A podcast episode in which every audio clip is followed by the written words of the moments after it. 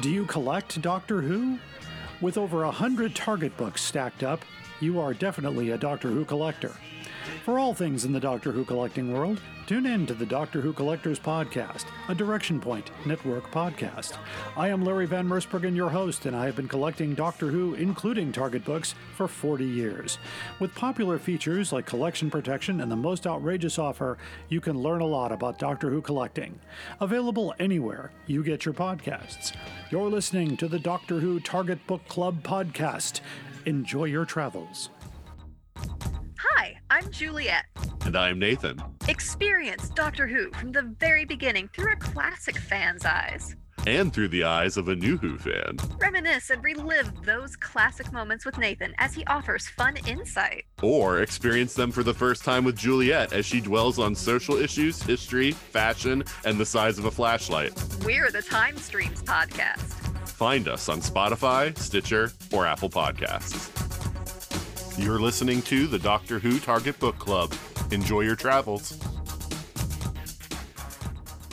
This is Tim Treloar, and I play the third Doctor for Big Finish Productions. You're listening to the Doctor Who Target Book Club podcast. Enjoy your travels!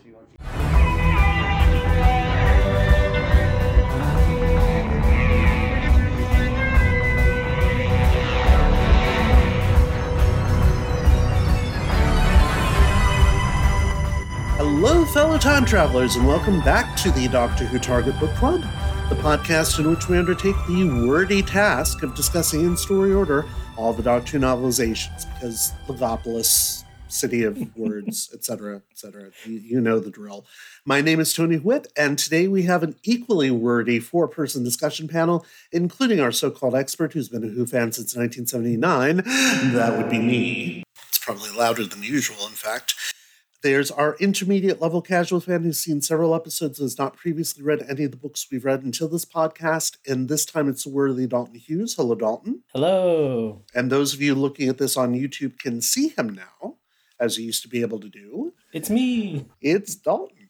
and there's our semi novice fan, one who's seen little to none of the original series and has not previously read any of the books except for the ones we've done for this podcast. And this time around, it's the wise and witty Allison Fitch Seyfried. Hello, Alison.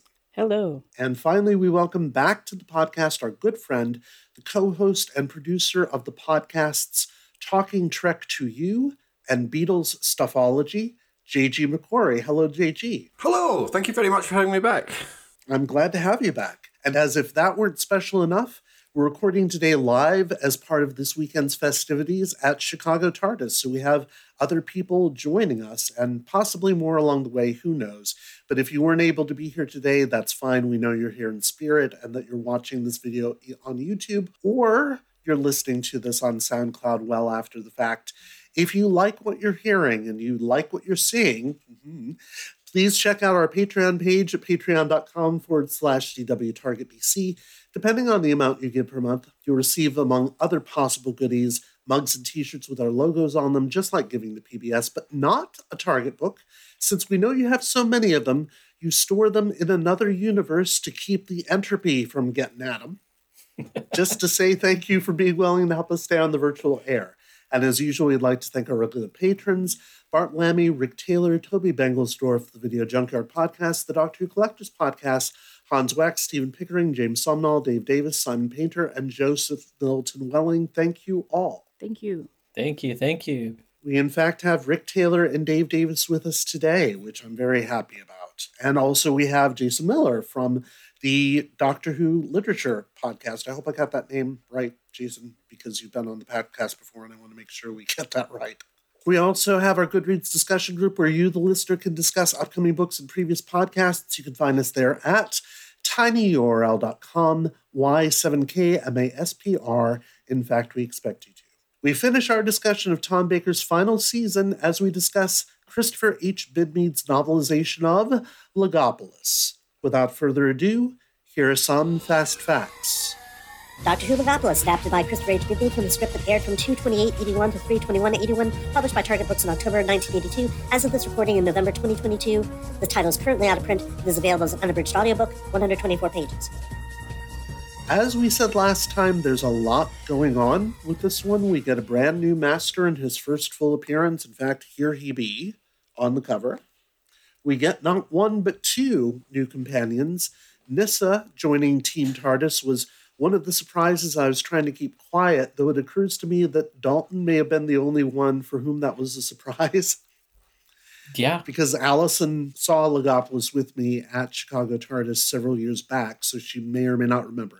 It was a surprise to me because I don't think I saw the whole thing. What I remembered were parts from the very beginning and the very end. I wonder if I saw maybe some kind of recap and then the final part. We were watching the kind of MST3K version that they do at Chicago TARDIS, and I remember that both of us were falling asleep because we'd just been watching Brighton Rock in the other room. Possibly due to cognitive deficiency, it was still a surprise to me. I think that would have been.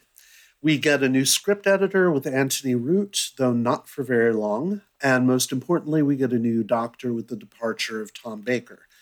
When we pick up recording our critiques of the books from next season after the new year, we'll go into more depth about the actresses who play Tegan and Nyssa, but not before talking about the new doctor, of course, whoever he or she may be. Hmm.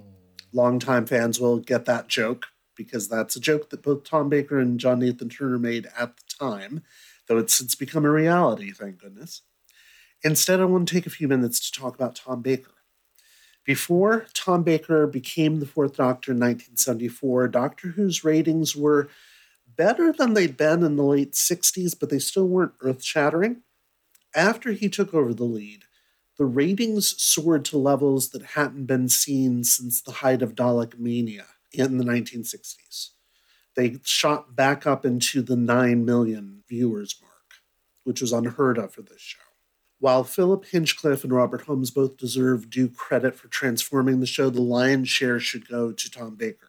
The show would also never have reached the soaring popularity it has around the world, but especially in the US, had it not been for Tom Baker. While there are some of us for whom Jon Pertwee was their first Doctor, a huge number of that earliest contingent of American Doctor Who fans will tell you that Tom Baker was their first and still their favorite, at least until that upstart David Tennant showed up and screwed up everything. I'm kidding, of course. I adore David Tennant, and I'm glad he's back again. Spoiler alert. A story featuring Tom Baker is a bit like the old adage about sex. Even when it's bad, it's still pretty good because Tom Baker's in it. Not the sex part, the story part. Mind you, that doesn't always come across on the page the same way it does on screen. Again, kind of like sex in that way. But I can honestly say that without Tom Baker, this podcast would not exist. And so I'm kind of wistful to be saying goodbye to Tom Baker for the duration of these podcasts because he will not be appearing in a novelization again until, well, the Five Doctors. And even then, it's kind of, we'll talk about that when we get there. Dramatic reading of the back cover. JG, we like to give this to the guests. So if you'd be willing to do the honors for us. I'd be more than happy. I have my trusty copy of Logopolis standing by here, which sadly I have owned since 1982. I can only apologise for just how sad that sounds. Anyway, my finest reading voice. In theory, the TARDIS should be able to change its appearance to blend in unobtrusively wherever it happens to materialise. In practice, however, because of a fault in the chameleon circuit, it always looks like a police box, a minor inconvenience that the Doctor now hopes to correct. Fixing the mechanism involves a visit to Earth and then a trip to the planet Logopolis, normally a quiet little place that keeps itself to itself.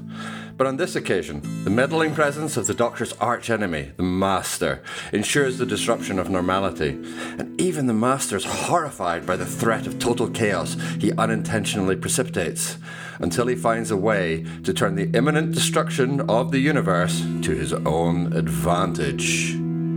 As he always do. Yes. Yes. Because of course he can.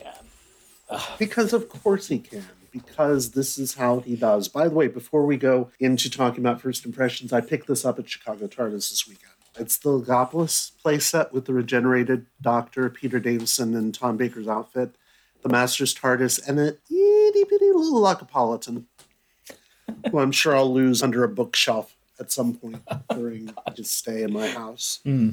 So there we are. I don't know why I pulled that out. I just did. So JG, I want to start with you. Way back when, when you first saw the story or read the book, let me ask you that. Did you see the story first or did you read the book first? So I saw the story when it went out in 1980 because I am unspeakably old, and it knocked my little socks off. I'd never ever seen anything like it. It was the most brilliant thing I think I had ever seen in my life. It's still I kind of want to say it's my favorite regeneration story, and I know it's supposed to be Caves of Androzani, but it's kind of Logopolis. I had just never seen anything but this kind of heady mix of kind of metaphysics and actual physics and maths and computer science and all this stuff. Just blew my tiny little seven year old mind. It was amazing. And that's why I know I've had this book since it was first published because the second this novelization came out, I pounced on it like a, a cat and a dead mouse. I was all over this thing. I just couldn't get enough of it. It's the most wonderful one of the most wonderful pieces of television I've ever seen. I adore the novelization.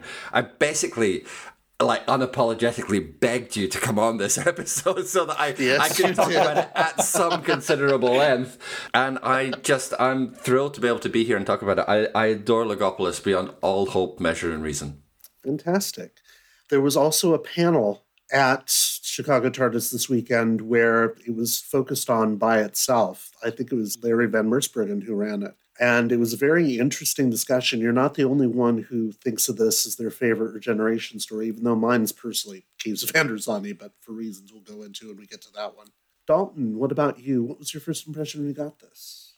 Having just seen the master kill Tremas, take his body, and leave Nyssa without a father, I was looking forward to seeing what this asshole was going to do next. Um, because we knew from you that this story as well was going to contain the master, and clearly by the cover, he's going to play a large part in this. Basically, kind of seeing him back to the height of his power with a normal body, not some decrepit, mummified shell of a being that he was the past couple stories we've had with him. Yeah, kind of interested to see where this was going to go. And also, knowing that this was going to be the last Tom Baker, the last Fourth Doctor story, wondering what that was going to entail, what horrible thing was going to happen to the Doctor to force his regeneration, which was similar to was it Pertwee's Doctor that also fell? Well, you remember Pertwee's Doctor falling, but he kind of bounced back from it. David Tennant's Doctor fell. But so ha- having yes memories of the Doctor having fallen and being put into various states of uh, being, I guess. So yeah, kind of excited for this. It's it's a good way to end the season. I would say. This time he's fallen and he can't get up. no, he can't. you know he can't. Dave Davis in our chat says, sadly, some of the effects haven't fared well with time or repeated viewings. It did warrant repeated viewings, though. It does. In fact, it kind of holds up well. There are only a few bits of the story that drag when you're rewatching it. Allison, how about you? What was your first impression of this? Uh, well, apropos of the story, I sort of had three different phases of reaction. So I didn't remember the title of it, of the story, but I had seen, well, parts of it. Maybe I was shown the entire thing, but I was only conscious for parts of it. So, you know, like when people put costumes on cats and the cat tries to sort of wriggle out by rubbing its shoulders against the floor. Any beloved story dealing with the fourth doctor, I kind of want to wriggle out of because so many people bring such love and such expertise to the story that I'm very intimidated by uh, being a novice, even though that's my my whole job here. So I was interested in reading it, but intimidated by having to to, to speak of it at all. Second phase was the title Logopolis. I thought, are they seriously going to do like sci-fi Gospel of John? And the answer is yes, kind of. Mm-hmm. And then the my impression of the actual cover was sort of a Photoshop of Roger Delgado overlaid with Ralph Fiennes, who would have been far too young for that at the time this first oh came out. God, it is. But well, all right, so so once again, in my role as ignorant person who has seen very little of the original series, I have weirdly formed some kind of attachment to the Roger Delgado portrayal of the Master, having only seen clips of it and maybe only one entire episode. I feel like in the novelizations, there's a strong sense of when it's somebody else, not my dad, not the real master, not the original master. So I actually haven't been interested in a master story since the one that I knew was the last appearance of Roger Delgado. Okay. So looking at the the cover, I thought, yeah, it, it's kind of the master, but kind of off and, and kind of wrong. Yeah, because he's definitely a different incarnation of the master, the same way the doctor goes into different incarnations, even though there is kind of a uh, base masteriness to him, the same way that, that we talk of a doctor being a doctory doctor. The basic mastery. Yeah, something along those lines. What about our other participants, uh, Jason, Dave, and uh, Rick? What were your first impressions of this when you first saw it? I want to make this properly interactive. So, hi, this is Jason speaking. This was my very first novelization.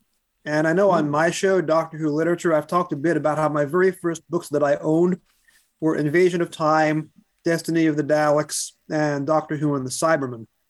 But as I was just getting into the show at 11 years old, one of my school friends gave me a copy of Logopolis to read because I didn't understand the whole thing about regeneration and the doctor changing leads. So he gave me this book during a free period in the sixth grade. And I read about 80 pages in less than an hour. And I was absolutely hooked. And the tragedy is, I would have made it my very first purchase, but I didn't find a copy in the bookstore for months and months and months afterward. So it took me a while before I got to the end. This is consequently my favorite book, not only because I got to it first, but we'll talk about this later. The language in this book is deliciously rich, and Bidmead is mm. a fantastic author. And I mean that in the highest sense of praise. This is a full novel, even though it's a short adaptation of a script. And if you ever listen to the Christopher H. Bidmead audiobook of this novelization and just close your eyes and listen to him sing the words at you, you will see exactly what I mean. Television mm-hmm. Story is also one of my absolute favorites.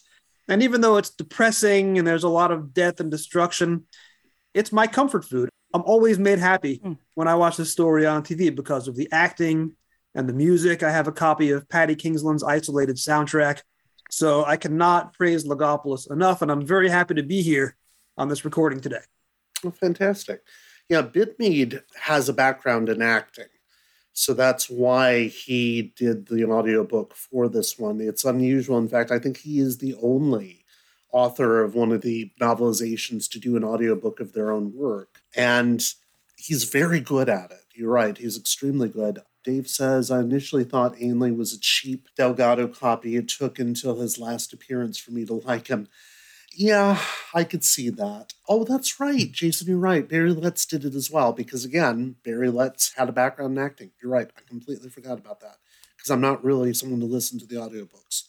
In terms of this being a sort of false master, if you will, uh, in the minds of, some of us, I like the way that's incorporated into the story and that this master has literally stolen someone else's body.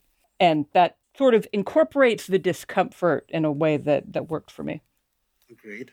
So, what do we like about this novelization? What is so impressive about this novelization? Everything. Everything is impressive about this novelization. It's so good. It's really interesting coming to it. Like the last couple of times I've been on this podcast, where you've been kind enough to invite me on, we've had a lot of Terrance Dicks, and you get used to Terrance Dicks's style and his kind of mode of writing. And I, I genuinely admire Terrance Dicks as a writer. He is one of the reasons that I became fascinated by literature. He's one of the reasons that I went on to get a degree in literature. He's absolutely pivotal, as he is in many Doctor Who fans of my age, in sort of promoting literacy and getting people interested in reading. It's when you come to something like this novelization, I think you really start to also come up against the limitations of Dicks as a writer because there's a lovely kind of fluidity to the way that Christopher H. Bidmead writes. It's got this beautiful kind of rhythm to it that's very different from the kind of very I guess staccato kind of style of somebody like Terrance Dicks, who's kind of like he's got his stock phrases, he bangs it out, dum dum dum, and he's very very effective at that. But there's a yeah, there's a liquidity to the way that I think Christopher H. Bidmead writes, and he's able to both capture the spirit of the TV show, but also really the essence of it as well. And I think that's why this is such an effective piece of writing. He he really digs down into the core of what made Logopolis such a great piece of television in, in my eyes. And he's able to replicate it here, but he's also able to add stuff in without just doing huge chunks of rewriting. And that's an incredible skill. So, yeah, TLDR, everything. I completely agree. He has possibly got to be one of the best writers when it comes to transitioning from scene to scene. I'm trying to think of another writer who does it nearly as well, but talking about, you know, Tegan did this. Meanwhile, on the other side of the planet, something else Tegan would have been interested in what was happening to this character, except he doesn't do it nearly that shoddily as that example I just gave you. He's particularly good at just, as you said, the fluidity, the flow of it is just astonishing. Yeah, his writing style, in a way, feels like that stereotypical Star Wars wipe where they transition from planet to planet, but it's in Yes. word form. But it feels like that. It very much feels like you're just naturally transitioning to see what this other person is doing. So, yes, I agree. hmm What are some of the things we like most about his writing that makes him stand out? I think the vividness of it really manages to land. He's very good at choosing expressions which manage to encapsulate things that the TV show can't quite manage to do. I trust you'll excuse me if I, I briefly read something out which has been mentioned in the chat there. Yes, please. Dave says better special effects. That's actually an interesting observation because one of the passages I vividly remember from reading this book back when it was originally released in 1982 was the description of the monitor falling off a beam. And it's kind of like the way that it's written is sort of like the way that people are dusted in Infinity War. It's uh-huh. that kind of thing, but it's so imaginative for 1980, 1982. You can't quite believe that he was able to pull off, and he does it in such a tiny, tiny number of words. Just the way that the monitor sort of drifts down almost like a leaf and then just puffs away as soon as he hits the floor. And obviously, there's no way the BBC could achieve that in 1980. And the, the effect that we get in the TV is good for what we could hope for. He just sort of fades out and then he's gone to nothing. And it's, it, you know, and both Tom Baker and Anthony Ainley really do play up the, the sheer horror of what it is they've just seen.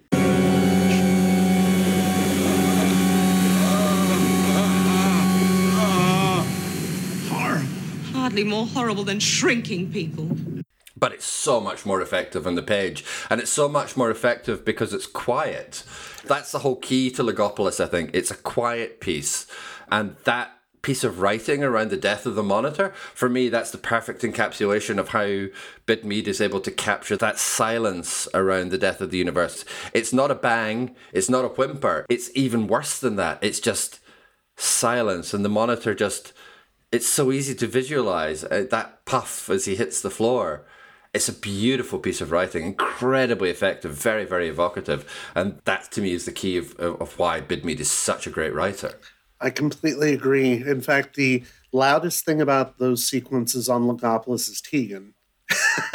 As you'd expect her to be. yeah but that's why we love tegan that's why we love her Well, it, it's interesting that you mentioned Infinity War because I went to see that in the theater about six weeks after it came out, and I had managed to actually not know how it ended. I didn't know that the hmm. heroes would lose, and it was a genuine shock to me.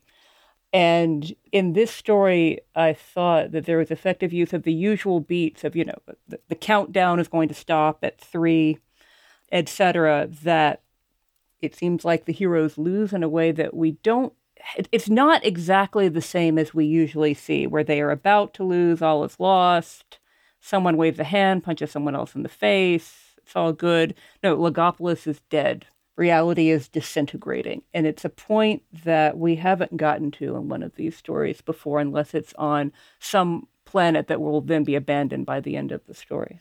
Dalton, how about you? I think that the way that we get inside some of the characters' heads and kind of seeing how they're feeling is really effective. Particularly at the beginning when the doctor's trying to get energy back for the TARDIS to kind of escape this gravity well that they're stuck in, and they come upon Romana's room, and Adric is horrified into silence. Maybe not horrified, but just kind of the idea that they came upon Romana's room without him realizing it and then seeing it and it kind of reminding him of the loss of her and them having to completely get rid of it and destroy it to escape the situation that they're in. That was really effective. Tegan basically being a screaming banshee for most of the story for good reason. I mean, she's basically thrown into a very unusual situation that for most of the story she's only being explained bits and pieces when Adric has a chance to really get a word out to her. So, yeah, I just feel like getting inside people's heads and really seeing like the emotion from them is really effective. And including the doctor, you know, mm-hmm. there's the part where he tells them that he never chose any of his companions and that basically, you know, they all happened upon him and that they just need to leave. I've never chosen my own company. You said it was you who contacted me and begged me to help you find your father. Tegan, it's your own curiosity that got you into this. Adric, a stowaway. And even that to me felt kind of sad. And it felt like a defense mechanism, a wall being put up to protect them, and not necessarily him being mean, but just doing that thing we've seen him do before where he's having to be really cutting and biting and rude in a way to protect his companions. hmm This is something that I find that Bidmead does particularly well, especially with that sequence, that Adric sees through it Mhm. and realizes why the doctor's doing it. I have to say, I adore the way Bidmead writes the Fourth Doctor and Adric's relationship. Because I said this at the convention when we did the panel on this episode by itself that on screen, Tom Baker's dislike and outright hatred for Matthew Waterhouse is palpable. You really can't see him acting past that dislike he has for his co-star and and Matthew Waterhouse bless him doesn't quite have the presence of mind yet to be able to act past it either and his intimidation of Tom Baker whereas on the page you get a sense that the doctor is really quite fond of Adric we're even told that he doesn't mind Adric's constant questions. In fact, he enjoys them because he hasn't had a companion ask him this many questions before and he enjoys it. You don't get that on screen at all. And that moment where Adric sees through it and realizes, oh, he's doing this to make the separation less painful Yeah. Shows how strong that relationship is, even as brief as it has been up to that. Point. I think it's always interesting to see if the different writers like the companions because they generally didn't develop the character. They're just handed the character to work with. And I thought it was interesting to see that Bidmead did seem to like both companions. Mm-hmm. One of the things I found irritating at first and then thought was terrific is that Tegan is having a separate adventure for most of the story Yes. Mm-hmm. In a way that I thought was irritating and disjointed at first until I saw how it was developing that she's portrayed as young in such a way that she can't possibly experience the same thing the doctor is experiencing. She's actually described at one point as a concrete thinker instead of an abstract thinker, yes. as if it were a cognitive stage of development that obviously she's long past as a young adult. She's not a three year old. But even though she literally experiences death of a sort in this story with Saint Vanessa, she just doesn't have the sort of mm, gift or burden of experience so far to think of mortality in the same way that the doctor does. And so, even if she'd been experiencing all of the same events that he and Adric had the entire time, well, Adric is like this a bit as well, she still would be having a very different experience. True.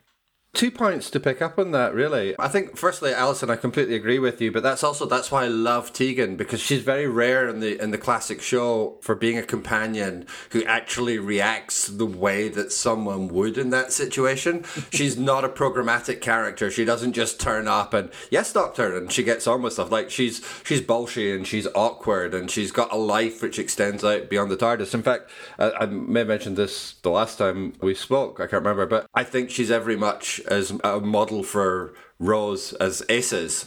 She's the first companion that's got a real family. We meet three different aspects of her family and their her grandfather her cousin and her aunt, she's got a job that we actually see her do at some point, unlike say Sarah, for example.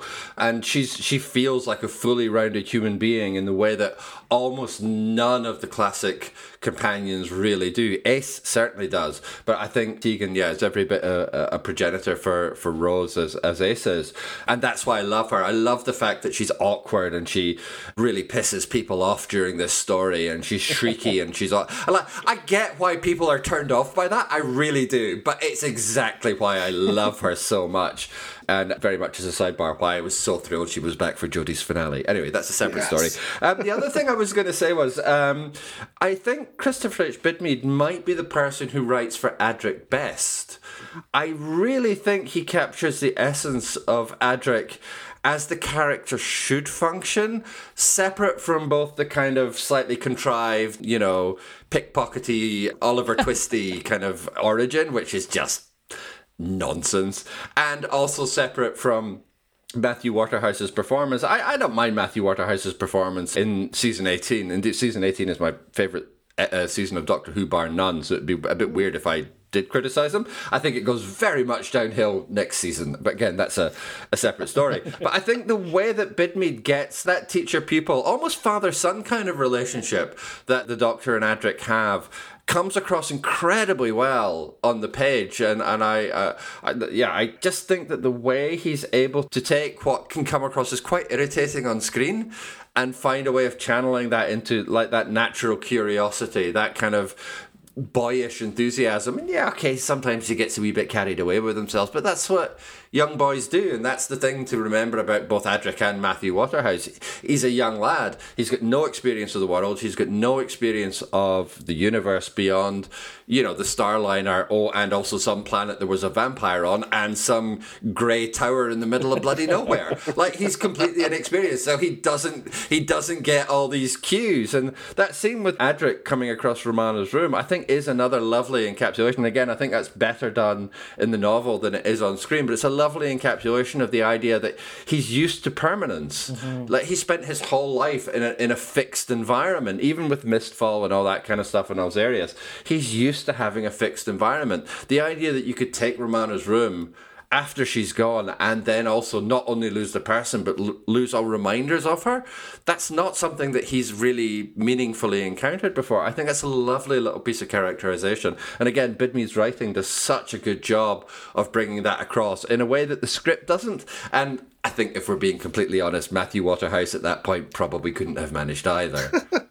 Yeah, I, I agree. I was actually saying at one of the panels that the problem that people tend to have with Adric isn't with Adric, but with Matthew Waterhouse. And someone else said, well, you have to bear in mind he was a gay teenager in the 1980s. And I said, and so was I. So I understand what was going on with him. but that still doesn't excuse some of the things that um, he wasn't able to do quite at the time. And to my mind, still can't if you listen to him on audio. But that's just me. Other thoughts? I love the little fleshed out. Sorry, I'm just taking over. No, now. please do. I should have warned you that this was a mistake to have me on this episode. Uh, That's why I wanted you to have on.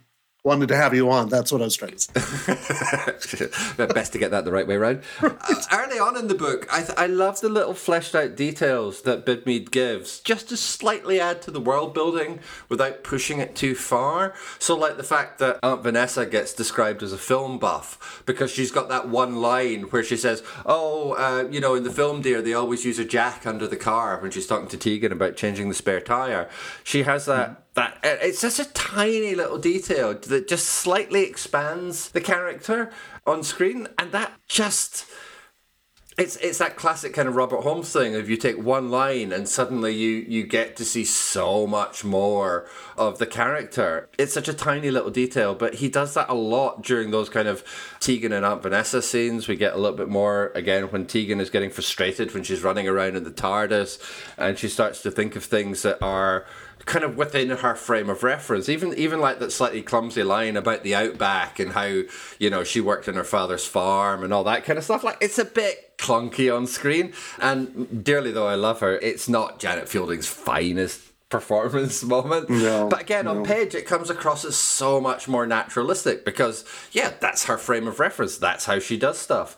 And Bidmead is really good at being able to capture that element on the page just using a couple of lines. I think that sort of familial relationship between Aunt Vanessa and Tegan comes across really, really well on the page as well. There- there- There's a good rapport on screen, but on the page it mm-hmm. just reads again. It's that fluidity, but it just reads so naturally. These are just two people who are in a family together and getting on with their life. Somebody's offered you a lift to your job. It all goes a bit wrong and then really wrong. But that's just like how families kind of get on and they get frustrated with each other and annoyed that you can't keep a proper spare tire in the boot of your car or whatever. and all that stuff. It's just so naturalistic. And all that early stuff with Vanessa and Tegan feels like a real lived in relationship. And it's great. He's so good at capturing that.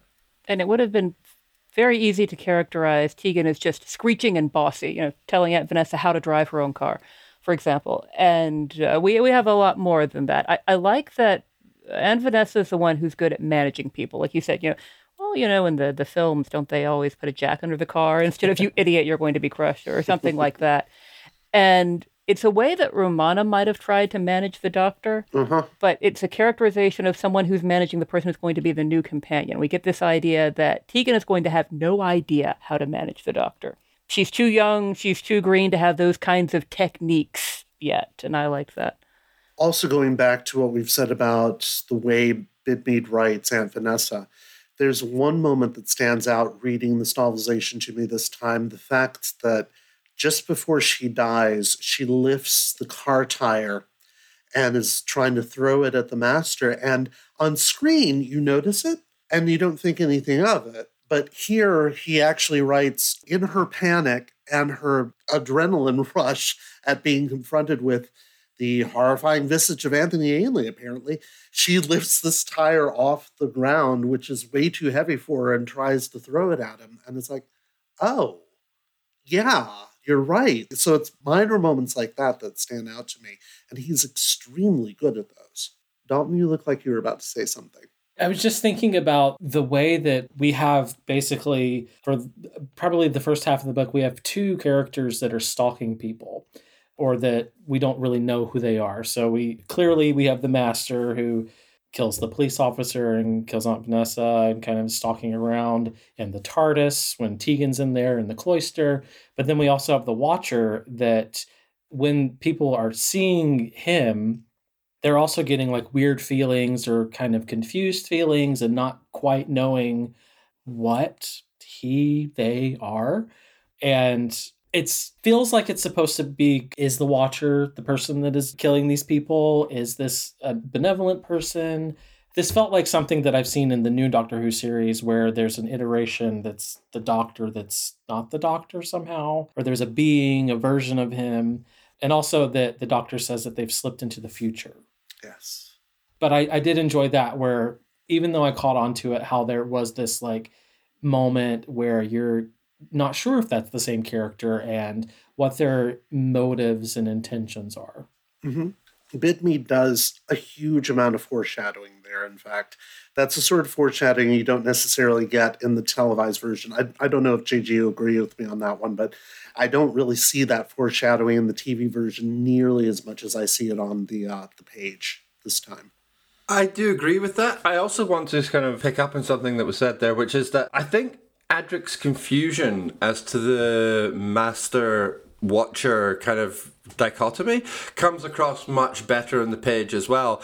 Uh, I, I mean, I, I, I, I love the televised Logopolis more than Oxygen. But if I was to identify one tiny little flaw in it, it probably is that Adric seems a bit thick, not realizing that the that the Watcher is the master. Like like that's meant to be his. I'm being as polite as I can. That but that you know like the Watcher clearly isn't the master, and you know all the kind of slightly indirect replies that the Doctor gives Adric when Adric asks about, especially after the meeting in the bridge. Yeah. Just eh, they seem like a slightly writerly contrivance to try and continue this idea that well we don't really know what the Watcher is, and he could be the master, but we know he's not the master. It's incredibly clear, and Adric is just thick when he doesn't realize it. But on the page, that actually comes across much better, I think, because the ambiguity around the character isn't overemphasized. And we don't have a slightly conspicuous and very tall dancer in papier mache waving at you from the other side of the road. That helps a little bit as well. Uh, but it's just Adric's understandable confusion is just very believable on the page. And again, I think that very much speaks to the strength of Bidmead as a writer. Whereas, yeah, on screen, there's the foreshadowing is it's mostly Tom Baker looking very distressed. Yeah. In fact, Nyssa laughs at Adric on the page when he says, Oh, that's the master. And she says, No, no, no, no, no. That's the doctor's friend. That's the one who brought me here. But you would think that after hearing the Watcher talk to him and only remembering the doctor speaking, he'd be like, Oh, the reason I'm hearing the doctor speaking is because it's the fucking doctor. But no, Yeah. he doesn't do that. Jason in the chat says the first line of the book is so gorgeous, it really leans into that foreshadowing. And I just want to read it out because it really does. The whole first paragraph, in fact, events cast shadows before them, but the huger shadows creep over us unseen. When some great circumstance hovering somewhere in the future is a catastrophe of incalculable consequence, you may not see the signs in the small happenings that go before. The doctor did, however, vaguely, which is a lovely, lovely, lovely opening. Mm-hmm. And Dave reminds us that we've had something of the Watcher before, which is something that I wanted to bring up too, because I wanted to talk about the Watcher and whether or not that plot device works the way it's supposed to, because we've had something similar to it in Planet of the Spiders with the Abbot and Cho-Je, except it wasn't. it was something much weirder there because they were coexistent as individuals in that particular version. And here the Watcher is, as you said, a tall dancer in paper mache waving from across the road. And it's uh, very odd. So I was wondering how y'all felt about the Watcher as a plot device. The Watcher in the bypass just looks like he's out cruising. That's the truth of the matter. Um, but hello, Ducky. I think the fundamental difference between Cho-Je and the Watcher is it's sort of encapsulated in the way the stories are constructed and what the stories are about. I mean, it's obvious to say about Planet of the Spiders that it's meant to be this kind of Buddhist parallel or Buddhist metaphor, which I suppose it is, and, and the Abbot and Cho-Je certainly sort of fit into that. But the point of Planet of the Spiders is supposed to be the Doctor addressing his hubris and being cast down for his sin of greed when it comes to knowledge. And so, um, in Buddhism and in so yin yang symbolism, then Cho-Je is the balance against that. The Watcher is concerned with a story obsessed with decay and loss and entropy and the collapse of systems. So, in that sense, he both is the same and different to Cho-Je, I would say. Um, he's the same in the sense that he's the way out of that collapsing system. The Third Doctor and his hubris is eventually allowed release through Cho-Je. The Doctor dies in Planet the Spider, and Cho-Je helps him regenerate. In this story, the Watcher is also the way out of the collapsed system of entropy. He's the way that the Doctor is able to move forward from the decay and the wasting which has been following him for the entire season. It also gives a way forward for Doctor Who, sort of paratextually as a TV show, to escape the shadow of Tom Baker. But the Watcher is also very different in a way as well, because he's not a specific encapsulation of that particular concept, whereas I think Cho-Je is a very deliberate encapsulation of that. So there are similarities, but they're yeah, they're both an escape mechanism. I suppose in a way they're both charged vacuum emboitments. They're a way out of your closed system to escape the entropy which is closing in around you. And in the case of the third Doctor, the way out is Tom Baker, and in the case of the fourth Doctor, the way out is Peter Davison. Hmm, that's a very good way of looking at it. I also want to bring up the comments we've had in chat. Jason says that Cho-Je was an intentional projection, the Watcher's accidental, a ghost from the future that catches the Doctor off guard, which is true. Yeah, that you get that idea that Cho-Je is meant to be there and is intended, whereas the Watcher shouldn't be. Dave points out that the abbot was better at it, like Romana was better at controlling regeneration. True, because the doctor kind of sucks at anything having to do about this. And Jason also says there are two passages in the text that re- really explain the Watcher well. The very top of 118 and the single paragraph section on page 121. And thank you, by the way. I will say Jason Miller is one of the few guests we've ever had on the show that gives us page numbers, which I'm always appreciative of.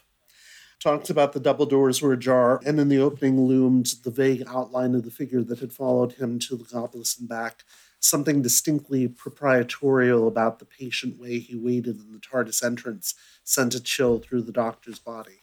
And yeah, it's got that feel of that's exactly what's going on. And 121.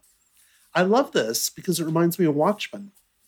From the door of the TARDIS, the watcher had seen the master retracing his steps to the computer room as he saw now the doctor's perilous ascent of the Pharos antenna. These were the conditions of the moment he knew had to come. In his mind was a clock, its hands closing on the inevitable vertical midnight, which is poetic as mm-hmm. yeah, it's beautiful. Lovely, lovely. On a broader sort of subject, I really regret the fact that Christopher H. Bidmead hasn't written more. Yes. I obviously love Logopolis. I adore Castrovalva beyond, again, all sort of hope and reason. Really? And I really, even if it's a little bit of a step down, like I love Frontios as well. And I wish he had written more. I think he's an incredible talent who never quite managed to come to fruition in the way that, say, a, a Philip Hinchcliffe or a Robert Holmes or someone like that did. It, he's just so good with words and that's such an obvious thing to say about a quality writer but that's what it is he's got this great gift when it comes to being able to express himself and i wish that he had contributed more to Doctor Who, especially. I would have loved to have seen him write for the Sixth Doctor. That would have been Oh. incredible. That would- That would just be glorious. But the fact that we've got three amazing stories out of him is kind of a blessing on its own. But yeah, he's such a good writer. I just desperately wish that he had been able to contribute more to the overall show. I, I, I don't want to describe him as marginal. I don't think you could describe anybody who's involved with Tom Baker's last season as being marginal. But he also sort of is as well. Yes. You know, he's so over. I I mean, JNT overshadows almost everything, and then the loss of Tom Baker overshadows everything, and then the arrival of the new Doctor overshadows everything. Like he does slightly get lost in the shuffle, and I think that's a real injustice. He's an amazingly talented writer, and I'm just going to have to stop gushing now.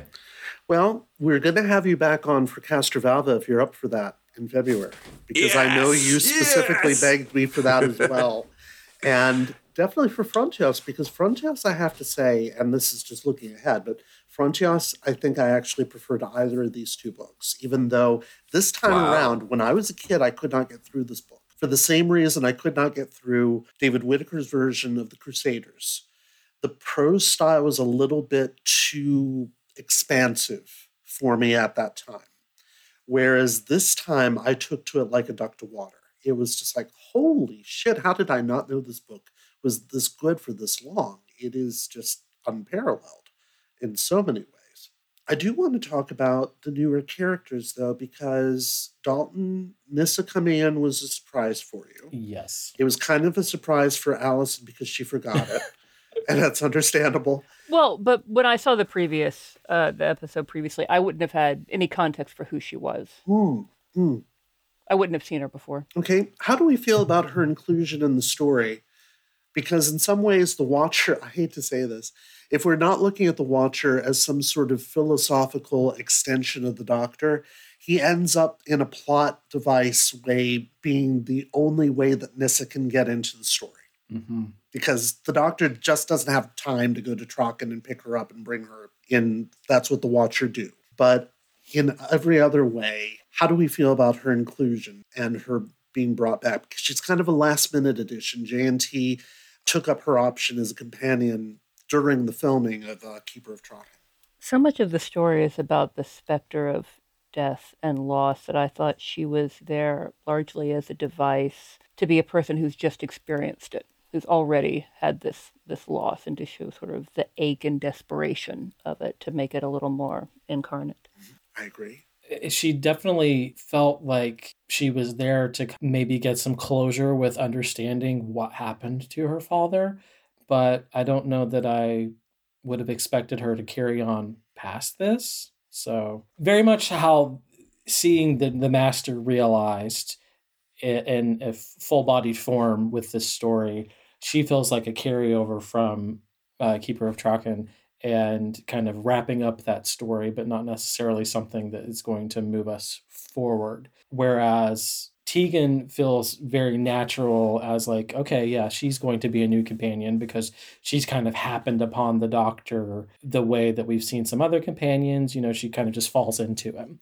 Whereas Nyssa felt very intentionally brought into the situation. Although now that I say that, so was Romana. So yeah. Yeah. True. True.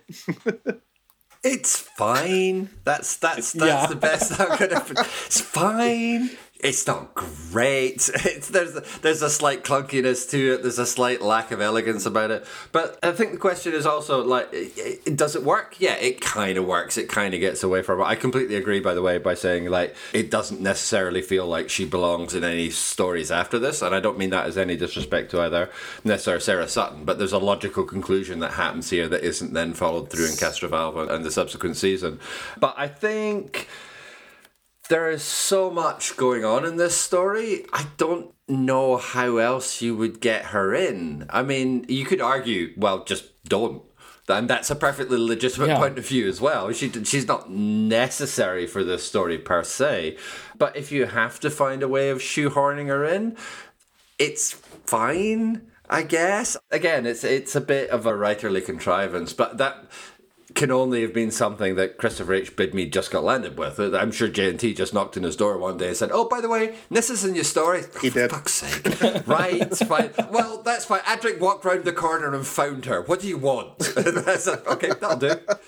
Well, I find that Bidmead handles it better on the page than he does on screen because you're right. She just Oh, I completely agree. Yeah, Adric walks around the corner. There she is. The Watcher's off in the distance. Tegan says, Who's Nyssa? And he says, Oh, she's the friend we met on Traken in this very kind of Scooby Doo and the gang kind of way. And you see these two later best friends meeting in the background, kind of like, Hi, hi. And they get on with the story. But here it's handled a lot better. And her being used by the master and then betrayed again by the master and her utter rage at it comes across on the page so much better here than it ever does on screen and nothing against sarah sutton sarah sutton doesn't do rage Adric, I can't see Traken. Traken should be. I can't even see Mettula Orionsis.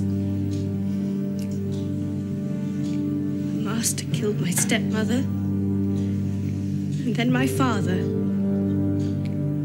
and now the world that I grew up in. she's not capable of delivering it she kind of does it in the audio dramas because they finally unpack all of this stuff with her anger at the master and her loss of her father in the audio dramas but you're right in the later episodes it's barely mentioned which is just ridiculous given how much of a tragic character she ends up being and could have been I mean, that's generally true of the companions here as well. I mean, you know, um, a rough guess, I think Aunt Vanessa is mentioned twice after Logopolis. Once in Enlightenment, where there's a picture of her in the in the room, and once in Power of the Doctor. That's it. Like the master gets like one offhanded comment about having seen a little of her aunt, and that's that's very Oh, funny. Um, it's, it's the same gag the doctor gets here. And you- oh, what have? Oh yeah, well, I've seen a little of her. But that's it. That's you know that like the fact that her close family member has been murdered by this incredibly evil creature from another planet. Just never really comes up. And the fact that Nyssa's father was murdered by the Master and then her entire planet is annihilated just never really comes up either. But that's not the fault of Logopolis. That's the fault of the subsequent stories that don't pick up on threads which are very clearly being laid down here. And I think to the credit of Christopher H. Bidmead, I think that is deliberate. I think those threads aren't picked up on here, but he is intentionally leaving a trail of breadcrumbs, emotional breadcrumbs, if you will, to give to other writers who will then be able to come back to it because both these characters suffer incredible trauma. They both go through, you know, what ought to be an absolute ringer of a situation. And nobody picks up on it. That's not Logopolis' fault. It's not Christopher H. Bidmead's fault. And, and Tony, you're absolutely right that Rage is not really Sarah Sutton's strongest point as an actor. But it's such a waste that nothing is ever really done with that until Big Finish come along. Yeah. And the fact that sympathy is not Tom Baker's strong suit. So when he breaks the news of That's an understatement. Yeah, when he breaks the news of Auntie Vanessa's death, he's like, Tegan, I'm so sorry, I'm so sorry. And he pushes her off into the corner to have a cry. it's ridiculous. Oh I'll show you the scene at some point. Auntie Vanessa. I'm so sorry, to you. I'm so sorry. The master's already at work on Logopolis. I'm going to stop him if it's the last thing I do. Whereas on the page, the doctor is like, I am so sorry. As if there's anything I can do, I will avenge her. And it feels much more like the doctor actually cares. Whereas on screen, no, Tom Baker couldn't give a shit. He's going to be getting his paycheck and is going to be gone by the end of the day. Off to the barber to get his curls chopped off, which is exactly what he did after the story wrapped. So he wouldn't get recognized on the street. Jason says it's creepy in Time Flight when the master calls Nyssa my child, which biologically she is. And Time Flight is written by Logopolis' director, which is probably one of the two only good things about Time Flight. no spoilers, but yeah, that's something we get to look forward to later on. God help us all. JG, you can be on that one too, if you like. Oh, I'd, I'd love to. I, I'm never unhappy to have a conversation about Plasmaton. I mean, you know, I'm, I'm there for that, absolutely. Yes, because plasmatons, you know, you just can't get away from. You know, and, and your dishes are sparkly afterwards, so uh, what else do you want? God, where were we? we were talking about these characters not getting the wrap up later that they should, but they certainly get it here. And that's one of the really masterful things that Bidmead does. I do want to quickly touch on the master here because at the panel about Logopolis, they said, What's one of the other things you like about this? And I said, This is the Anthony Ainley master at his least camp. Hmm. He's still camp. He's always going to be camp. Dear God, is he camp? But this is his least camp. And Allison, you said something about him looking like Roger Delgado on the cover. You're absolutely right. And this is the closest we get to a Delgado esque master in this incarnation. The fact that he just willy nilly kills anybody who comes across his path. He kills that first policeman simply because he can. He kills Aunt Vanessa and with be- exuberance. with like in the exuberance. past. yeah, he's absolutely into it and laughing the whole time. He kills Aunt Vanessa. He kills most of the Logopolitans. In fact, Giggles and cackles his way through the whole thing. he cackles his way through the whole thing.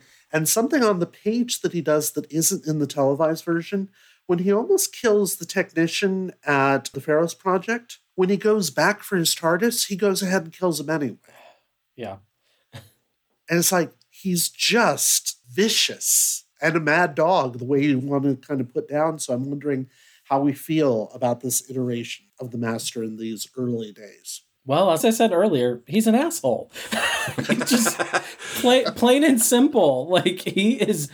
This is him just being petty as fuck, as the kids say, and he does not care about anything but himself and his own survival and lording power over people. How do we feel about the Doctor giving Adric uh, some Milton and portraying the Master as like literal Lucifer? Not literal, but like Lucifer. That's new. That's on the page. And that wasn't in the televised version. And I have to admit, I love that. Yeah, that bit. absolutely. I adore that idea of fobbing Adric off with Milton and Adric being intelligent enough to understand it and to draw that parallel on his own. And it kind of works for me. I think that's kind of what I meant earlier about the way that Bidmead kind of writes Adric better than anybody else does, because one of the most irritating things about his whole star for mathematical excellence is that, like, the only real indication we get that he's clever is occasionally the doctor will ask him to do a, a sum and then he can.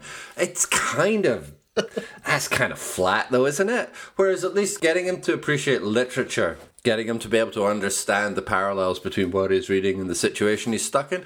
It demonstrates Adric's intelligence in a way that most writers just don't get. It goes kind of above and beyond the lazy cliche of, wow, he can do a sum dead quick. And that's such a lovely little additional detail to give a character like Adric that's not the sort of attention that anyone's really given Adric. Yeah, I agree. And I'm trying very desperately not to laugh at the phrase Adric can do sums dead quick, knowing what comes later. Uh, obviously, that was very intentional. yeah, exactly. Adric is still there for us to feel better that I feel like he, he's reading poetry. He understands the story. He thinks there's a lot of wasted space on the page. I mean, maybe it's like a critique of the humanities education and his society of origin, but we're still supposed to feel like we're better than Adric. I, I do have a question about Adric. Does he actually perform some kind of BMX trick on screen? Oh my god. No, he does not. oh, yeah, uh, if only. How great would that be? Yeah. Isn't that wonderful? What is the deal with him climbing on top of the TARDIS and throwing a bike? Like, what?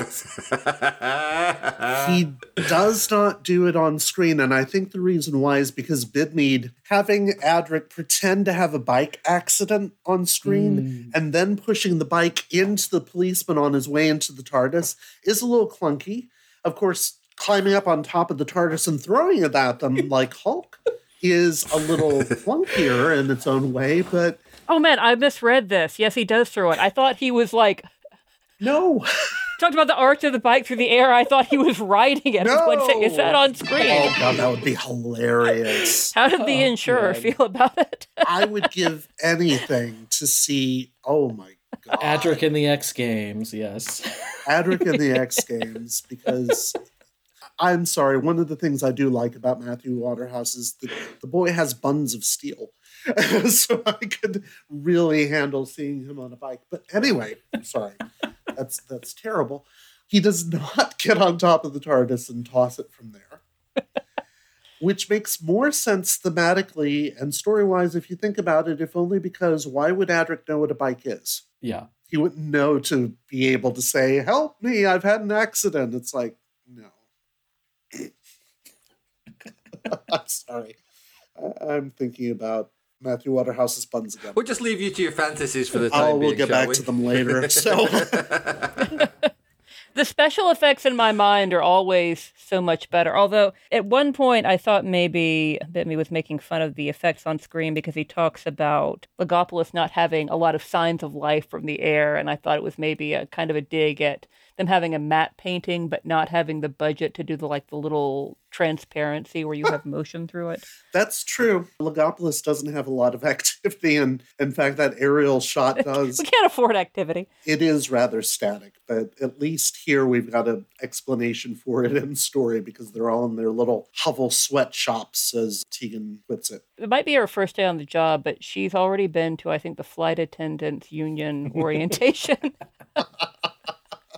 I have to say, she really does slide into things very smoothly once she gets over her pre flight jitters, doesn't she? She's just like, oh, alien planet. Okay, I'm fine. I'm to talk to the manager now about how these workers are treated. You know, air hostesses are trained in like crisis management and how to respond to difficult situations. So let's assume that that was a really clever, sly piece of characterization and just quietly move on. Yes. It's too bad they didn't have an occasion to have her do an evacuation. I'm my friend who was a flight attendant, they had to do these sort of war games to recertify every few years where you practice evacuating a 747 and she tries to evacuate Logopolis. She kind of does something like that in Time Flight later, which is something I appreciate about that story. Again, maybe that's the third good thing about that story. But it is a promising characterization that she's not going to only scream and be frightened. Yes, she's definitely going to do that, but she's also going to have curiosity and sense of adventure, and it, it is promising. Yeah, I will say that about Tegan because I would not characterize her as a screaming companion. Is she the actress who says we were all screamers, or is that someone else? That's right. You saw Janet Fielding at the women's panel that year at Chicago TARDIS because you went without me. Like I thought that was like her signature thing that she says at all her appearances. Something like "Make no mistake, we were all screamers." Yeah, Being told she was there for the dad. they're for the dads. Yeah, that's exactly what she says because Janet Fielding is one of the strongest feminist actresses to ever appear in classic Doctor Who. And sh so she was constantly pushing against that whole thing we're there for the dads, we're there to scream, we're there to let our boobs out every once in a while, which was not her fault, but it happened. The, the character's not written like that at all, I thought, in this adaptation. Not written as a screamer, not written as just a pair of boobs and a uniform running around. She's not. And a lot of that can be attributed to Janet Fielding pushing back. A lot of it can be attributed to the fact that this character just isn't characterized that way, which is really a blessing. Unfortunately, as we'll see in later stories, that more abrasive quality to her is going to get played up so often that Peter Davison loves Janet Fielding, not too fond of Tegan, I get the impression. yeah, which is interesting because Tegan is to Peter Davison's doctor what Jamie McCrimmon is to Patrick Troughton's doctor. She's going to be there for almost every story, Mm. period. So get used to Tegan because you're going to see a lot of her.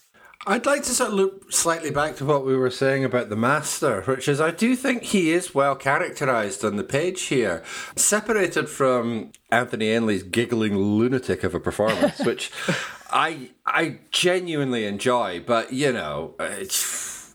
I mean, ever since the Sea Devils, the Master's been a panto villain. So the fact that he's gone sort of full Widow Twankey in this is not really a, a demerit in my eyes. Um, but separated from that, I do think he's a pretty effective kind of, especially the way that he kind of tortures Tegan in the cloisters. I think the way that he's taunting her and the way that he's just doing it for his own kind of kicks, I suppose, because he can. I think that works really effectively. And that nastiness of the characterization, like Tony, you mentioned the fact that he goes back and kills that technician, mm-hmm. it does help to give him an edge on the page, which is absent a little bit in the televised version, particularly once we get towards the end of the story, when. How can I put this politely? Anthony Ainley fully embraces all aspects of the character, particularly in the control room, where lunatic no longer seems like an appropriate adjective. Yeah. You- there has to be another word to describe whatever the hell he's doing there. It's not acting, but it's something. It's a presence. Whereas on the page, like the fact that the master is trying to turn this whole situation to his advantage, it's not credible, hmm. but it works. It, and again, I think that's really just down to the skill of Bidmead as a writer. He's got this opportunity to make what is otherwise, you know, a plan to blackmail the entire universe with a cassette player kind of seem credible. and, you know, I mean, however good that would be for Sony's Walkman sales, it doesn't come across as wholly convincing on screen. But separated from that, there's a real credibility to the way that the master is desperately, desperately grasping uh, everything. And even although he's responsible for this situation, and that also comes across really well on the stage. Oh, yeah. Like he almost feels guilty for what he's done, realizing that he has really gone too far this time, and yet still he can't help himself. Still, there's an opportunity for him to control the CVE, and he'll jump in and take it. All that stuff is so well put together by Bidmead, and it lends it a credibility which, depending on your point of view and your attitude towards Anthony Ainley, might not quite be the case on screen. this is true. I'm just picturing the master holding a, a cassette player over his head and playing Peter Gabriel for the whole universe. Come on, nobody's that evil. No, not even Anthony Ainley. no John Cusack. Oh God. No one could be that evil. When you have a recurring villain, I, I think it's important to not make them too much of like an old dear, too much of a sort of dark reflection of the hero to the point where you forget that they're evil. Mm-hmm. So uh, you've got to re up your wickedness, I think, periodically with the master. I think so.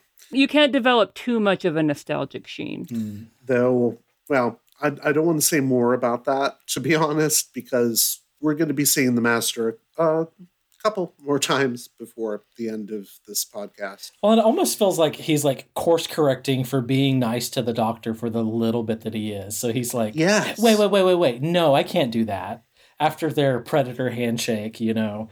Um, let let's be friends. And then he's like, wait, no, no, forget that. Yeah, I'll, I'll say that definitely comes across on the page. Well, the thing that I, like I said, we're talking about first impressions that I was not looking forward to is, oh gosh, we're going to do a The Doctor is Jesus story, which I have a very low threshold of Mm. attention for. And which is exactly the story that was done when the Master was brought, when David Tennant was the Doctor. It irritates me on a variety of, of levels.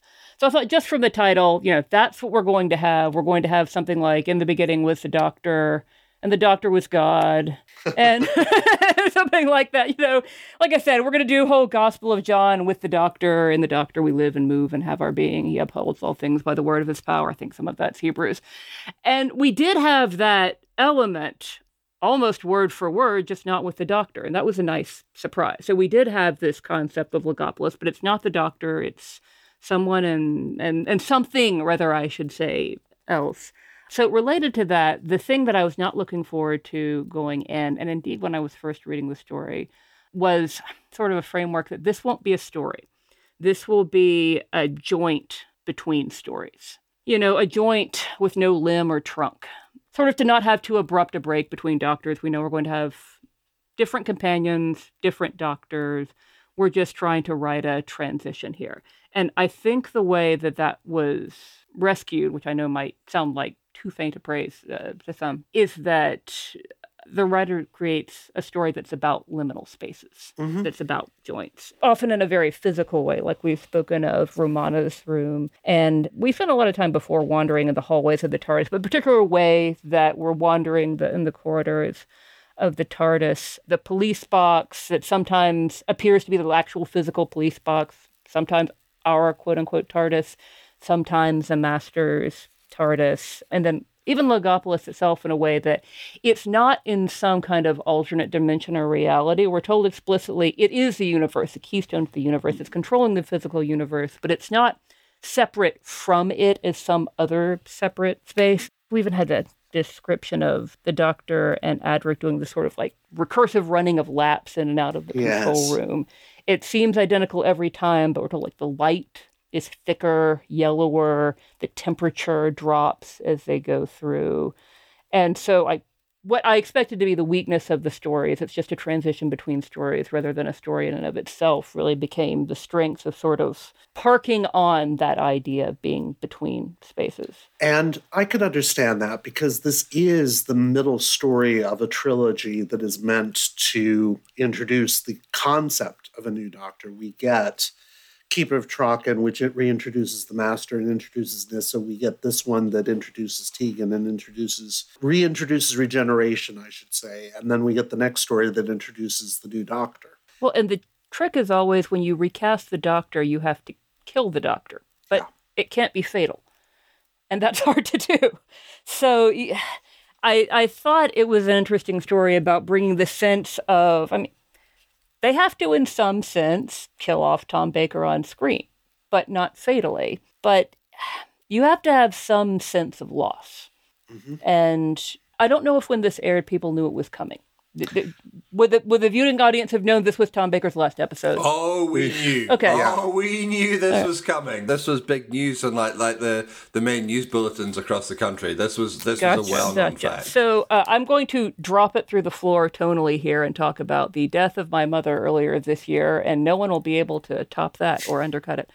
uh, no, so I'm going to go a little dark here. So a, a, a lot of us have had uh, more experience of death maybe in recent years than previously in life. So earlier in the year, my mom died after a couple of years of health problems, and even though this was significantly less serious. A, a cat died 10 years later after about two years of weirdly similar sort of health problems.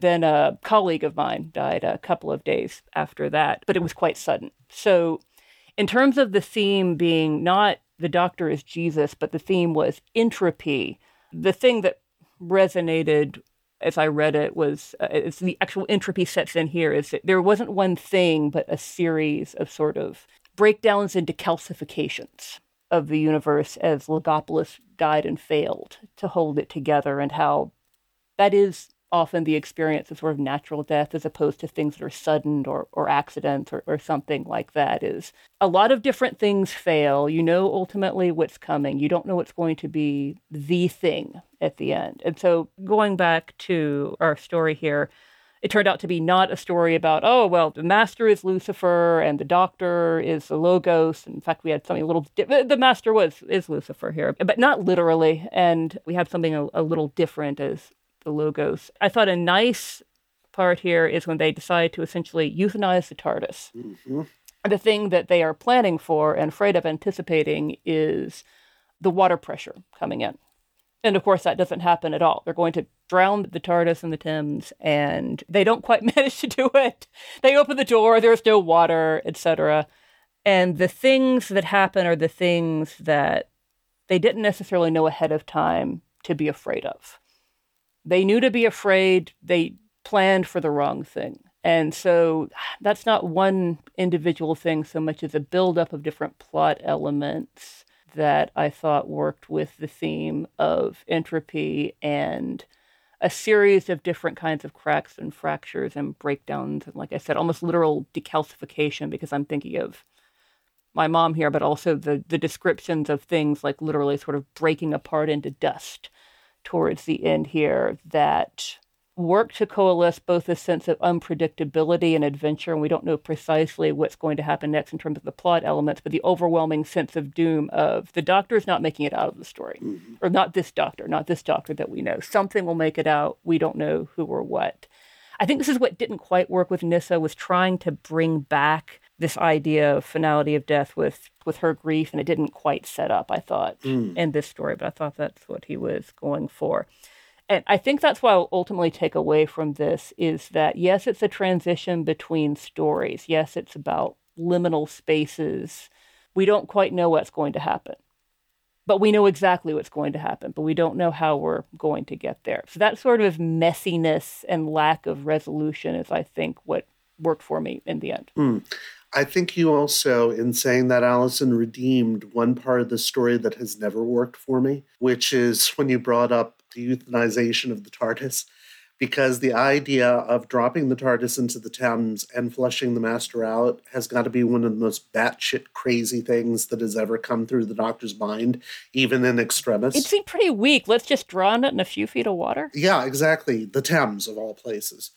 And all because he didn't want them to have to swim too far to shore. But you're right, on the page, it comes across much more that this is them being willing to say goodbye to the TARDIS and strand themselves on Earth. And there's a finality to it. And it feels much more solid as a plot idea. But then it doesn't happen then. They're ready for it then. They are prepared for what actions they will take. They're prepared to lose the TARDIS. They don't lose it then. They lose something else at a different time. Right. And right after that, the Watcher shows up and has his conversation with the doctor, verifying what the doctor was fearing and saying, okay, this is what has to happen because you imagine that's what that conversation was. It's the doctor saying, I thought it was going to be this, and the Watcher saying, no, you've got to be ready for this, this, and this. There's no false dread, there's just misplaced dread. Yes. Mm. Yeah, exactly. Anything else you want to say about this one? We have to talk about the cloister bell. Yes, we do. Which is extremely important. I've never told you about it before. Yeah, because we've never heard it before. And luckily, the doctor says, by the way, if you ever have to get hold of me, use the cloister bell. Oh, there it is now. It's like, oh, for fuck's sake. That's one of those few things that even the best Doctor Who stories have this sort of necessity of plot where you get something introduced two seconds before you need it. Mm-hmm. And that's kind of what happens with the Cloister Bell here. I assume that's why you brought it up, Dalton, because it is gonna, and it's not in a cloister, as Dave points out. It most definitely is not in a cloister. We don't know that it's not in a cloister. We never see the cloister bell. We, it's just called a cloister bell. The doctor hears it in a place that's not a cloister, but we don't know that the bell itself is not somewhere else in the TARDIS cloister. Okay, Dave, you've been put in your place. You had material prepped for that. You anticipated that objection. We were ready to defend the honor of the cloister bell. I think you did. Big cloister bell is here for cloister propaganda. Yeah, big big cloister bell down here. Yeah, absolutely. I just bring it up because it's it's something that I've seen and know from watching the new series. Yes, you do. So this being the first time that it's brought up, used as kind of a warning bell, mm-hmm. is it seems important as it as a character or as a as something within the Whoniverse. Well, and and it's in this story. uh, I'm sorry to have to say it this way, but in this story, it also functions as a symbolic representation. It's literally for whom the bell tolls. Yes. Yes. That's the whole point. Ask, or, or if you prefer, ask not for whom the bell tolls, it tolls for thee. The bell literally tolls for the doctor in this story. I've always kind of liked that aspect about the Cloister Bell. I'm sorry, you probably weren't expecting to have a Cloister Bell fanboy in the show, but here we are. Um, that's just the life we have to live.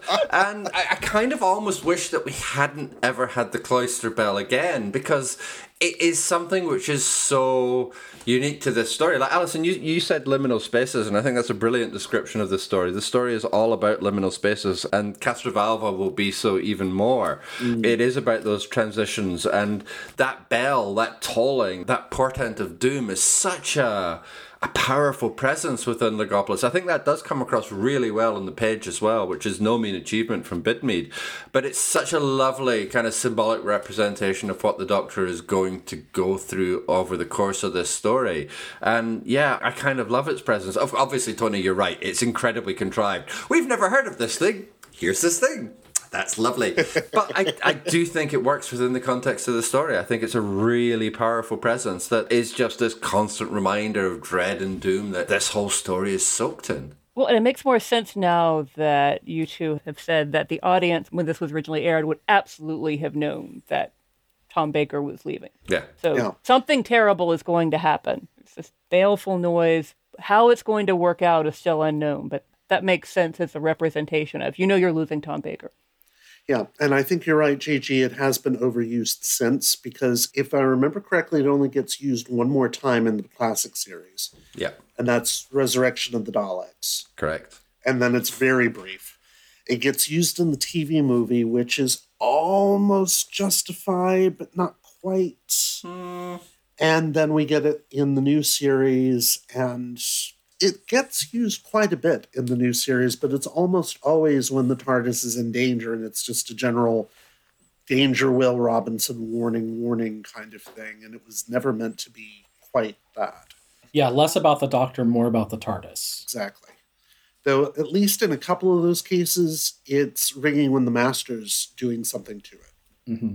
So there is that through line. There's some kind of joke in here about how this is why dinner is never served on the TARDIS because it's too terrifying to call people in. I can't quite form it, but there's something there. You can't ring the dinner bell. Yeah. People think they're in the midst of a deathly situation. I, I have one last thing to say, and it's a difference between the broadcast version and the book. The Fifth Doctor gets a line. He does. He gets two of them, in fact. Yeah. Yeah. I think that's quite a surprising change. It's the one thing I don't really approve of. I, I. I agree. I think it's a bit of a clunky way. It was, oh, I, I don't know how to end this. Uh, oh, it's all different now. Uh, yeah, I'm sure that'll do. Right, okay, off down the pub. Uh, probably with Tom Baker. But I don't know. I don't really like the fact that the Fifth Doctor gets a line here. Yeah, and that's it's a Monty Python reference. Peter Davison saying, and now for something completely different. Oh, yeah, that doesn't help. yeah, he does not get that line on screen. In fact, we don't hear Peter Davison actually speak until what, about 10 minutes into Castrovalva? Is that right? Five? Mm, so it's pretty far in, yeah. When was this published relative to the air date of the episodes? Like one year later, five years later? About a year later, because this was published in 1982 and the episode aired in uh, end of 81. Uh, end of 80, I think. Correct? Let me check my notes again. February through March of 81. So the the audience for this book will have already seen the new Doctor then, Yes, they will have. That's the other thing. Those last lines don't really track in the voice of Peter Davison, which is odd given that Bidmead knows how to write Peter Davison. And he writes him particularly well in Castrovalva, and he writes him even better in Frontios, to my hmm. mind. But yeah, it's not in his voice. It doesn't sound like him yet. But that's fine because later on we'll have to talk about how Davison sounds. We have to talk about Davison, but not just yet. Not just yet. By the way, there was one other thing I wanted to address, and that's something that Dave brought up in the chat, and that was all the OCR mistakes. And unfortunately, since several of us are reading this in PDF format, those aren't OCR transcription errors. This book is particularly badly copy edited.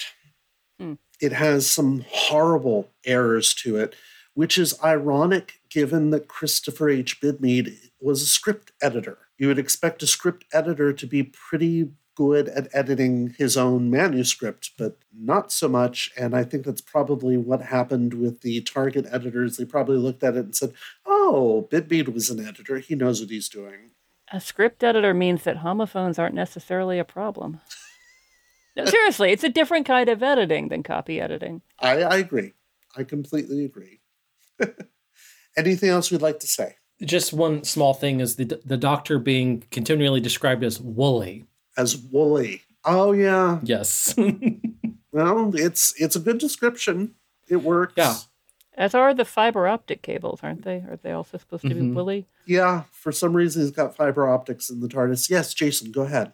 I had wanted to talk about the scene where Adric is reading Paradise Lost in the corridor outside the console room. You guys have brought mm-hmm. that up already, so that's cool. Just to do a quick comparison of the TV transcript versus the book, there's a lot of time spent on television running up and down corridors, particularly Tegan and Adric and Nyssa at various points in the story. And that's the sort of thing you need to do in a TV studio to pad out a 25 minute running time. That's endemic to the show, not a problem with Logopolis itself.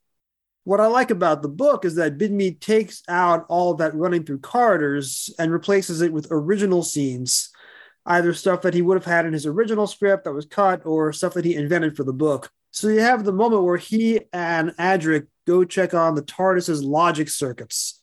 And it's this big sort of fiberglass wig with lights running up and down each individual strand of hair, which, if you read the New Adventures in the 1990s, that pops up quite a bit. That was influential to a lot of future Doctor Who authors. And then instead of Adric being shoved out into the corridor to stand there awkwardly while the doctor is talking to Nyssa over the intercom, he's given a copy of John Milton's poetry, he's reading the book, and he's analyzing the text of the poem. That's all added value to the book that you're not getting on screen. As much as I like watching it on screen, it makes the book a much more richly textured experience. And one last thing is that Bidmead takes a lot of dialogue on TV and changes it from dialogue into expository text, which again mm-hmm. frees him up for more interesting observational humor.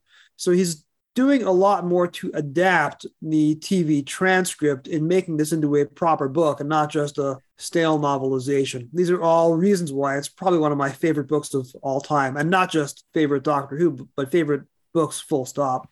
Yeah, it's definitely not script to page, but the few times that it is, he is transmogrifying it or generating it, even, we might say. I remember especially the doctor's line about being an ignorant old doctor, in which he's talking to himself in the TARDIS when he says that.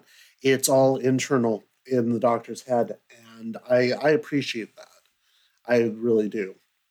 So, as we always do, let's go to goodreads.com for online reviews of the book written by other readers and follow up with our own ratings. By the way, if you're listening to this podcast and want to have your review featured when we get to an upcoming book, or you simply have a question about it, simply read the book, write a review, or comment in our Goodreads group by the deadline so that we have a chance to see it before discussing the book ourselves. You may just get your review read out loud here.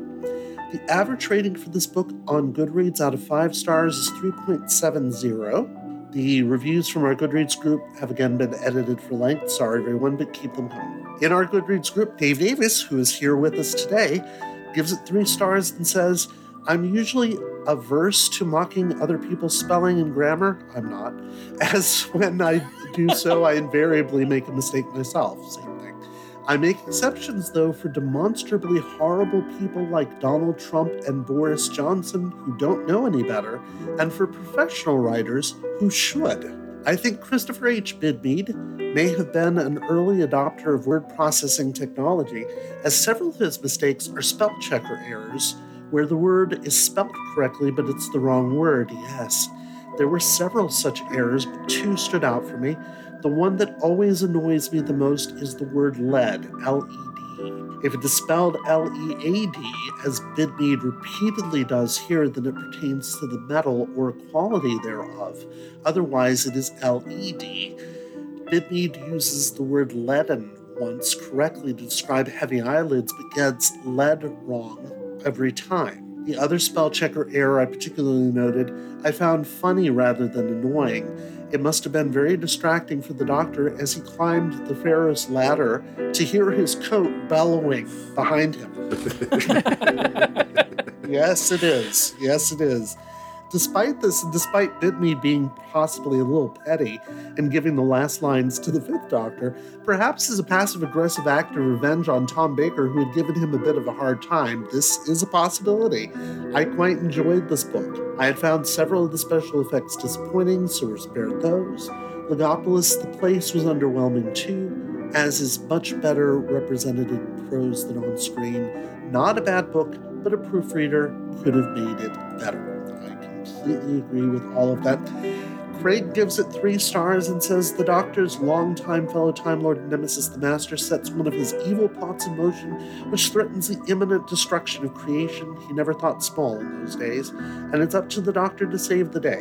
There's some science soup gobbledygook that's no more comprehensible to me in the book than it was on screen, but it ends with the Doctor triumphing but falling from a great height. The novel ends quite harshly and abruptly with the Fourth Doctor transforming into the Fifth and then sitting up to deliver a Monty Python like line. Well, that's the end of that, said a voice they had not heard before. That's probably the beginning of something completely different. It was a pretty good story up to that point, but the passing of the torch should have been observed with a little dignity. And finally, Charlotte gives it two and a half stars and simply says, I enjoyed the first quarter and it was fun reading from a different doctor's perspective and just fun in general reading a Doctor Who story.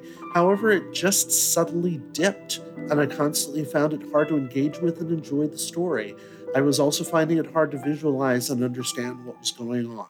So, JG, out of five stars, what would you give this particular Well, now, that's a very good question. Five. Goodness. Okay. I just love this. I sorry, I just I don't want to pontificate again, but I just adore everything about this. Even that slightly misplaced last line. It's a bit wonky. Sometimes it's the imperfections that make things perfect. It's perfect. Five stars. okay, that's fair. Dalton, out of five stars, what would you give this? I'll go 3.5 for this one. Something that some of the other comments talked about with kind of feeling lost in some of the wordiness of it. I enjoyed Christopher Bidmead's writing, but at points I was feeling like I was walking down these corridors and being just led astray. I don't think that all of the stuff that was added was necessarily needed, but I enjoyed the book. I think that just the story itself maybe had some weak points that could have been tightened up and edited away, but I feel like it was a good story for Tom Baker, the fourth Doctor, to end on. The Master was again an asshole, and I enjoyed him for that. um, so yeah, three point five for me, which is a little lower than some other ones I've done, but mostly just because I felt like this was a little bloated. Okay. And Allison? I think the definitive quote is, I've got written down here is uh, I have never been susceptible to argument based on abstract nouns, Doctor. The master touched the silver box and Nyssa released her grip. And the doctor responds, then come out into the streets and see what's happening. And that's definitely what the writer is going for here, taking these abstract nouns and putting them in action, an action story in a way that I both appreciate and admire and never quite comes together for me, but that's extremely subjective based on sort of the the headspace that I was in when I was reading it as well. Some things I actually found very touching, obviously about entropy and, and death, and then other things about what seemed to me like the overly fussy complexity of the plot and multiple watchers and TARDISes just didn't come together for me. So keeping in mind that mob justice isn't really acceptable in this format, I'm going to go with three. I, that was for JG. So no, no, uh, it's it's uh, I, I skew. It's all right, Alison. I forgive you. No, no, I skew low though. Also, I, I always skew very low uh, uh, on these, and and I mean it in a quite positive way. So I actually admire tremendously what it is. What it is was never going to work for me. So that's a very personal, almost uh, apologetic three, if you will. A three is pretty much a rave from Allison. So Yes, it is. Well, but also another thing that can't be replicated for me is that experience of having seen it when it aired and how exciting and intense it was. And the thing I've talked about before that was that exciting intense for me, episode in terms of what television could be, was the premiere of Deep Space Nine. And there's nothing that could ever replicate for me part two of the pilot for Deep Space Nine, for example. So what this novelization did for some people who experienced this episode as it first aired couldn't be replicated for me, no matter how good the novelization was. I could see that. And as for me, I'm not going to go quite as high as Chi Chi, but I am going to give it a 4.75, which is fairly high for me because this comes really damn close to what I think of as the pinnacle, no pun intended, of Doctor Who novelizations, which would be things like David Whitaker's Doctor Who and the Daleks, or something by Malcolm Hulke, or some of the better works of Ian Marter or The Gunfighters, which are all, in my mind, just about perfect books. This one comes really damn close because the story itself, it's like, yeah, it's sad and all. It's like, eh. but it has certain bits that drag for me terribly. They don't drag for me in the book. There are things that are rehabilitated in the book. And this time, for the first time, probably in all the times I've tried to read this book, I not only finished it, I enjoyed it. I enjoyed it immensely. And it actually makes me look forward to Castrovalva, which I normally do not look forward to because I don't like Castrovalva much. As we will see. I'm uh, very curious about it after all the Castrovalva talk we've heard in the last couple of hours. Well, as we will see when we come back in February with JG joining us on that one, there are things about that one, but the book, I have a feeling, after having read this, I think I may actually be a little more better predisposed towards the book this time. So 4.75. So thank you all. And thank you, fellow time travelers, for giving us your valuable time. I want to thank JG McCrory for joining us on this adventure, as it were. Hey, it's been an absolute pleasure. Thank you so much for responding to my abject begging and my absolute pathetic abasement to try and just get on this episode. I'm extremely grateful and it's been lovely. Thank you so much. No problem. And we'll look forward to having you back in February when we do Castrovalva. I'd like to also thank our guests today who joined us live, which would be Dave Davis, Rick Taylor, and Jason Miller. Thank you all for being part of this with us.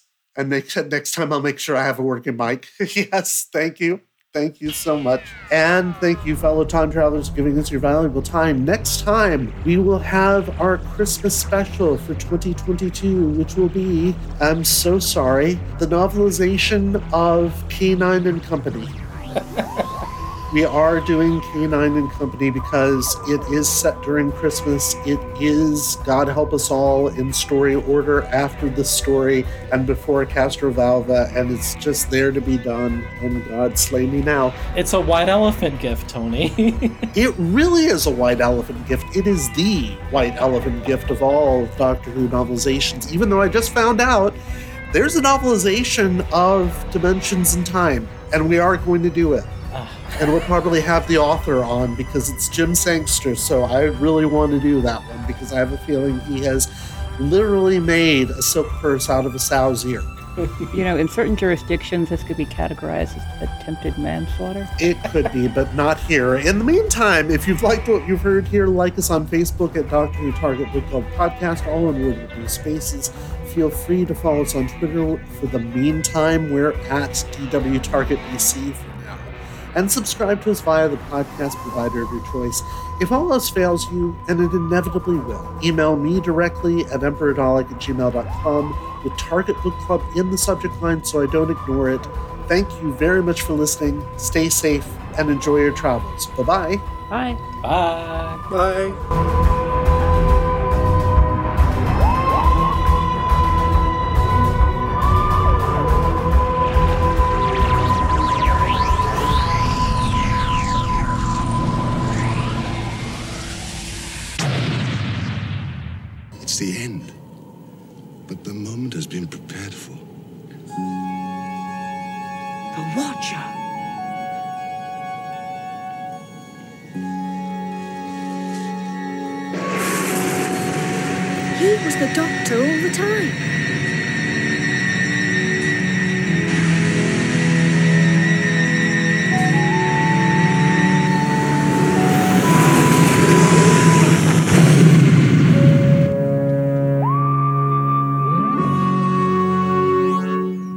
For something completely different.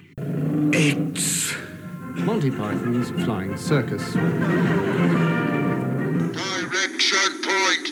Direction point! A Doctor Who podcast network.